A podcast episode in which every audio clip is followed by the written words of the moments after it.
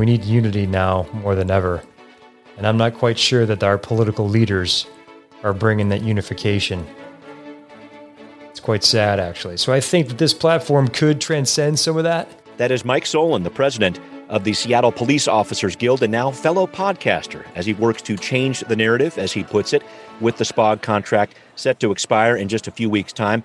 We're going to talk about that contract, including a new maneuver by the mayor and council as those negotiations begin. We're going to talk about participatory budgeting, and we're going to answer some great questions coming in from our listeners, too. Welcome back, my friends, to the show that never ends. It's Seattle News, Views, and Brews. I'm Brian Callanan. I'm also a host on Seattle Channel. The views expressed here are my own. My co host, he put the wonk back in wonky. It's Kevin Schofield from Seattle City Council Insight. Hello, Kevin. Hey, Brian. All right, here we go, man. A shout out to City Grind Espresso, the background noise sponsor for the audio podcast. That, of course, the coffee stand on the first floor of City Hall. Closed during the pandemic. Please support them at their Henry Art Gallery location. Help out other small businesses too, folks. And some big thanks to our patrons on Patreon. We have a new Patreon. Uh, we have a new patron, I should say. Jim, he just jumped on board. Thank you very much, sir. And Anthony, a current patron, who raised his monthly giving level this week.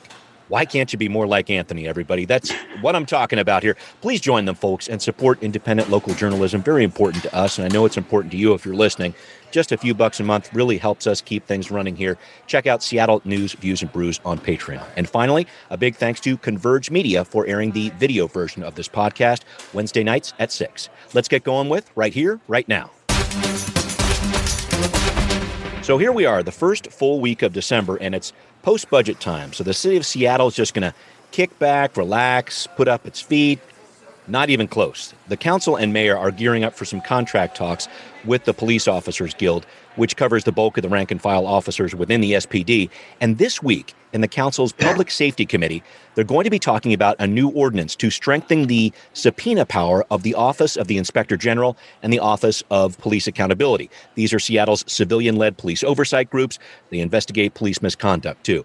This would put a finer point on how the OPA and OIG can subpoena civilians, compel their testimony, while also making sure those people subpoenaed understand their right to due process and to avoid self incrimination. A lot of details to get through here, folks. But basically, as it stands right now, the OPA and the OIG already have the power to subpoena officers for their investigations. But I want to talk about the whole why behind this to start, Kevin, before we get into how this clashes with the contract here. Why are the council and mayor pursuing this plan to strengthen these subpoena powers? Well, I think part of it is, uh, you know, this is this is one of the aspects of the 2017 uh, police accountability legislation that got never fully got implemented before. Right. Uh, and part of that was, uh, you know, it was an outstanding issue in contract negotiations for right. a SPOG contract a year later, and at the end of the day, they couldn't resolve it, and they agreed to the city agreed to just not implement it, right, know, for, the time being. But now mm-hmm. that contract is about to expire in about three weeks, and they've got to go through, as you mentioned, a whole new round of negotiations. So I think they're kind of setting setting this up to go forward again. So you know, there there are you know a couple little almost technical things that they need to fix in there but then there is, you know, a larger portion they wanted to add, as you also mentioned, about making sure that um, people who are subpoenaed and turn over information or, you know, testify as, as part right. of that understand their rights uh, to, you know, against self-incrimination on mm-hmm. this, and that, you know, any evidence that they turn over um, can't be used against them unless the police get a separate search warrant to right. get that information for any, you know, you know, investigation prosecution. Right, right. I, I guess at, at, the end of this, even if and when the council does pass this legislation, and I think this might take a little while here, even let's say the council does pass this, it's still going to have to be negotiated with SPOG, right? Because the way that SPOG contract is set up, the SPOG contract, as it stands now, basically has precedence over what this legislation has done. Help us out with that part, please. Yeah, so there's actually two big hurdles you have to get over. One yeah. is the SPOG contract, right? Yep.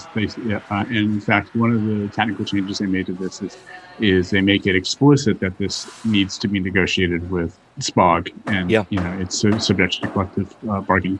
But the other part is that um, you know, because this essentially modifies part of the police accountability legislation, which yeah. is still pending in front of Judge Robart in the consent right. decree. Uh, mm-hmm. Uh, you know, it actually has to go back in front of the judge again. Yeah. Right. Right. And you know, and and uh, that is the part that's probably going to take longer, even than the SPOG contract part, because uh, you know, Judge Robart is holding it up basically already because the city has not. In fact, this that's one of the big areas why Judge Robart found the city to be out of compliance with the Right. consent decree around Mhm. police accountability That's right. because he didn't like some of the things that the SPOG contract unrolled in the police accountability legislation. right. Right. Right. So you know he's he's not going to be anxious to to approve this, knowing that the same concern that he had before that hey, you know, I don't understand what this means until the SPOG contract was renegotiated. Yeah. You know, still holds true. Yeah. Right. So Yeah. they're going to have to go negotiate the contract. And they're going to have Right. to take it in front of the judge again, and then, you know, we'll see how that plays out. So And I this guess- is going to be quite a while. I, I was going to say on this, I know we're talking about a deadline for the SPOG contract coming up at the end of this year, but it's clear from the last contract. I mean, that was almost four years old when the Yeah, when the yeah. council actually renewed it in 2018 here. So I guess I'm trying to figure out the timing here, Kevin. As much as I'm looking at the end of the year and it's like, oh, there's our deadline there. That could certainly the SPOG could stay with that contract well into next year. Do you see this taking months possibly as we kind of emerge from COVID? That's a piece of it too, and and try to engage all these different players. Yeah, so uh, they're going to go back to the table in early Yeah. 2021. How long it takes and whether they actually come to a resolution on the contract, you know, is anybody's guess, Yeah. right? Yeah. You know, like like you said, it took four years last time to get there. There were there were in fact there were there was a there was a point in there uh, about kind of halfway through that four year period where the city and the union actually agreed on the contract, and Yep. then the op- police officers union members voted on it and they rejected it. Right. Right. Right. It was like back to the drawing board again. Okay, now what do we do? Yeah. And, and Um, I and I think too, just just to jump in briefly, at the start of this year, before COVID hit, there was a lot of progress being made on the consent decree. They were very close to a process where they thought at least they'd get a, a number of these things taken care of. Then the summer happens and all the George Floyd protests, et cetera. So Yep. a lot of different concerns milling around here too.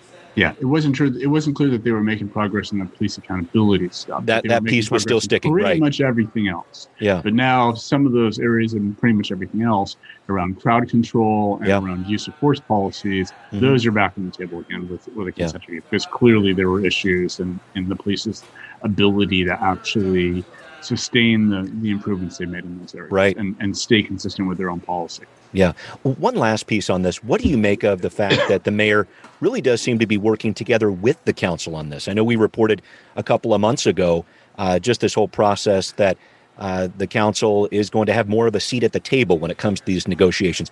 What do you make of that? Seeing the mayor and the council trying to be united, at least in this front, to uh, work on these negotiations together. Some some thoughts about that? Well, yeah. So I think you know in this particular case, uh, you know there is no doubt that uh, that the city council and the mayor are the same page. That Yeah. that, uh, the the SPOG contract is a big problem. yeah. Right. And you know they have been angling for the last few months to try to build political capital and political consensus around negotiating hard with SPOG, Yeah. Right. which is you know really a very different position than they were in the last time they tried to negotiate. No longer part of the labor council in King County. Not part That's of the big- labor council. They Yeah. SPOG is really standing alone a lot more than before. They're really, you know, kind of out there on their own. They've lost a lot of political capital over the last year. Yeah, yeah. We have to see how this all works out. So a lot still ahead with that one. We're going to keep tracking that. I did want to talk about another, uh, well, another few things on the council's docket uh, this week. There's a lot of stuff actually authorizing that 0.15% sales tax to be used for the Seattle Transportation Benefit District. Voting on that, pushing it out. Whole bunch of committee appointments getting pushed through too. But tucked away in the Governance and Education Committee this week, an ordinance in the works to expand lobbying requirements for grassroots organizations. So, a little background on this one. This is something brought forward by the Seattle Ethics and Elections Committee. They actually had this in the works in December of last year, but I'm thinking the impact of COVID, multiple budget processes here in 2020 basically pushed this to where we are right now. So, this bill would require grassroots lobbying campaigns to register with SEEC, aligning city law with state law. Uh, a little bit more on that issue. Right now, no reporting required if the campaign does not include the direct lobbying of decision makers. So, if people spend money on a big social media campaign, let's say, or pay for signs and banners, it's not considered lobbying right now. So that activity is is rather hidden away. The council is talking about daylighting this activity, basically. Uh, what do you make of this, Kevin? Yeah. So, uh, you know, one part is the, the city just has an ongoing effort to try to keep its laws consistent with state laws. And this Right. is a place where a lot of, so, you know, there's one portion, one aspect of this was just like, okay, you know more more work we just have to do to stay consistent Yeah. um, but then then there's another part here which is you know the the you know quote unquote grassroots lobbying stuff has really expanded a lot over the last two years there's a lot of organized and you know there's always been some organized groups that show up at city hall in their t-shirts and you know arrange ahead of time to you know, i'll show up and sign up for public comment session right. you know, and and that you know has certainly continued, including you know through the last year where it's all gone virtual. But um, you know, there, there's really it, there's really a couple different camps of, of, of organizations that do that. You know, one is organized political, you know, groups that can Yeah. do that, and you know they can kind of fly on the radar doing this. The other Yeah. is you know. Wealthy neighborhood organizations. Yeah. Downtown Seattle and Associates is one I think of. Yeah.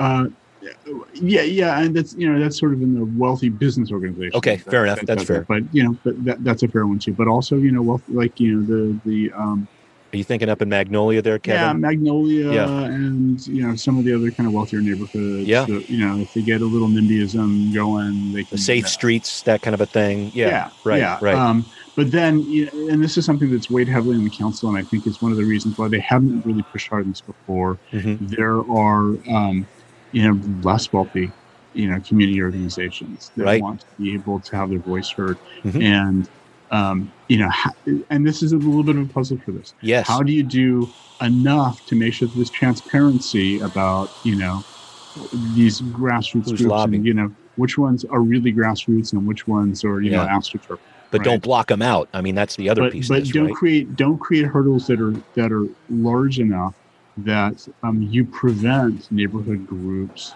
Yeah. from you know being able to have their voice heard right so you know in this case they want them to register but Yep. they're not imposing a registration fee Right. That's an important part. Hopefully that doesn't create a anything to do. barrier. and that's, Right. and Yeah. that's how they're trying to you know sort of hit the right balance with this Mhm. they want transparency they want everyone to know okay who are the organizations that are doing this when like 50 people all you know show up and read off the same script on Yep. this you know who who organized that Yeah.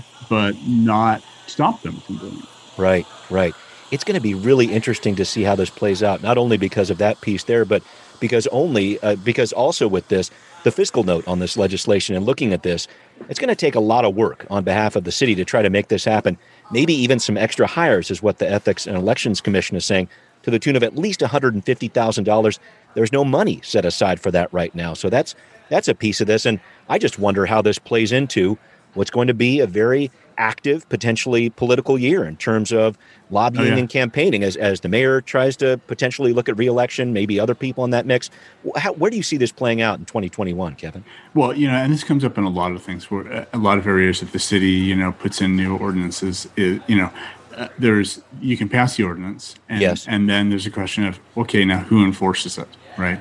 And you know, this probably at the very least will start out as as a place, given the you know the budget restrictions in the city right now, where they pass a new ordinance with Yeah. restrictions and they expect sort of voluntary compliance, and nobody's Right. out there really, you know, pushing hard for compliance on this. Mhm. Um, and then, you know, at some point, if the workload really does turn out to be a lot, then, Mm-hmm. you know, SEEC will make a case for like, hey, no, we really actually need somebody to help us with enforcement. Sure, sure. And then what are the penalties, et cetera? There's there's a few different cans of worms with this. So we'll, we're going to keep an eye on that one.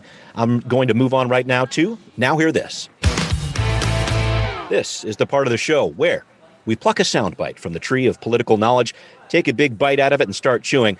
So last week, Mayor Jenny Durkin signed the $6.5 billion budget the council approved the week before. And while she noted that she and the council have had some differences, she also said they are working together. Let's listen. As we approach the end of an undeniably very challenging year, I believe we've turned a corner and can make collaborative, data driven decisions that advance our shared policy goals. So, Kevin, hearing this turn the corner conversation here, we've talked about the mayor and council working on, as it stands now, competing ways to invest in BIPOC, in BIPOC communities. And I want to focus in on this. The mayor has her Equitable Communities Initiative Task Force. The council's working on participatory budgeting, which includes the Black Brilliance Project. You did a deep dive on this on Seattle City Council Insight. I want to talk about it. What'd you find out?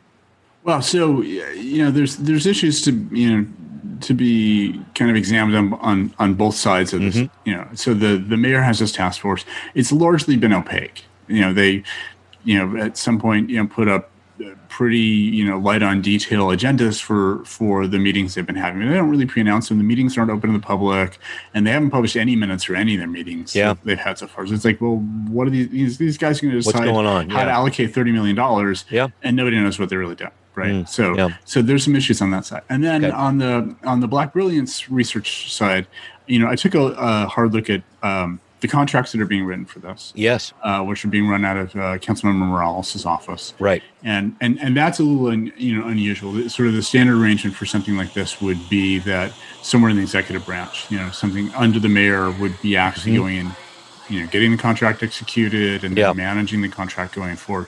Yeah. So it's it's unusual on its own for the a legislative branch to be I see. doing. You know, they might have a little you know con- consulting contract here, but nothing like a three million dollar big contract, right? Yeah. so and they and council and- clearly wants to have control of this. Yeah. Keep they going. clearly want control over this and you know and their normal role in this is oversight right Yes. they they you know from you know arms length away watch the executive branch and make sure they're doing the right stuff right so, Yeah. so it largely it raises these interesting questions about well who's really doing oversight if the if the oversight branch is the one managing this big contract right Mm, yeah. and so that that's kind of a questionable thing and Mm-hmm. and you know just to kind of drill on that for a sec Sure. um, the the city auditor's office, who normally would kind of you know look in on things that look a little unusual, like Mm-hmm. like, like this, works for the legislative branch, right? And by their own policy, they consider a conflict of interest to investigate anything that happens in the legislative branch.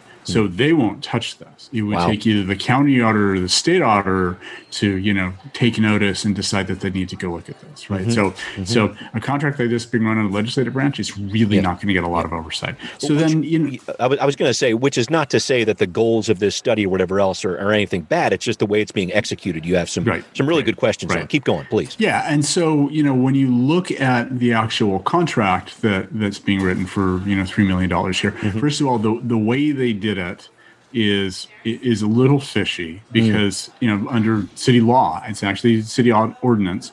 Any contract over fifty four thousand dollars needs to be bid out. Yeah. And um, what the council did was they actually um, they used a loophole in there. There's an exception there that says, um, you know, we can just directly award a contract for, um, you know, to any you know 501c3 public benefit Right. corporation, Mhm. right? So I said, oh, great, we're going to use that. Except the King County Equity now, the, con- the not a organization 501c3, is not yeah. a 501c3. Yeah. So they did something that you know is actually done you know fairly often for small you know community organizations. Yeah. Uh, often because you know they don't have the infrastructure to do the whole 501c3 and manage all the paperwork and everything, and they it's called a fiscal agent. Right. But they get a 501c3 organization to basically be the pass through. And, and and do all the paperwork for this and manage it and make sure everything's on the up and up right so you know but you get in this interesting situation Mm-hmm. now where they said oh right we're going to use the exception where we you know we don't have to bid out a $3 million contract Mhm. because we're giving it to 501c3 but we're Right. not really giving it to a 501c3 we're giving Yeah, it to a fiscal pass-through agent. on, Yeah. on, on, on, on top of that Right. and so so that all looks you know kind kind of they've, they've you know when you when you get to the point where you're exploiting two loopholes in order to do the thing you want to do you, you really have to ask okay What's- is, is what's this happening? really the right thing to do Yeah. and then you know when you actually look at the contract itself it's not a very good contract Mm, okay. there is you know very little detail in the contract about what actual work is going to be done Yeah.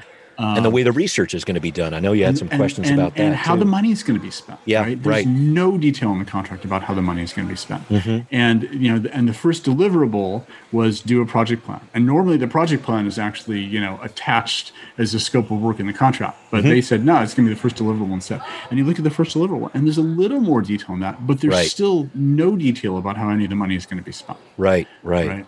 Right. So you know, it, it's um, it's not a good contract, right? Well, And and you're, you're comparing it to things well. we've seen in the past, soda tax, whatever else. Oh, There's yeah, been some so- really detailed plans like that. detail plans for far less money. Right? Yeah. You know, the the, the, the multi-year soda tax research project is one hundred and fifty thousand dollars. Right? Right. So that's you know the this contract is twenty times larger than Right. that, right. Right. And the soda tax one had a detailed budget of how all the money was going to be spent, and it had a detailed scope of work that said here's Mm-hmm. Yeah. all the steps and who's going to do all the work. And Sure. All this, right. And so you know this was this was just not well done.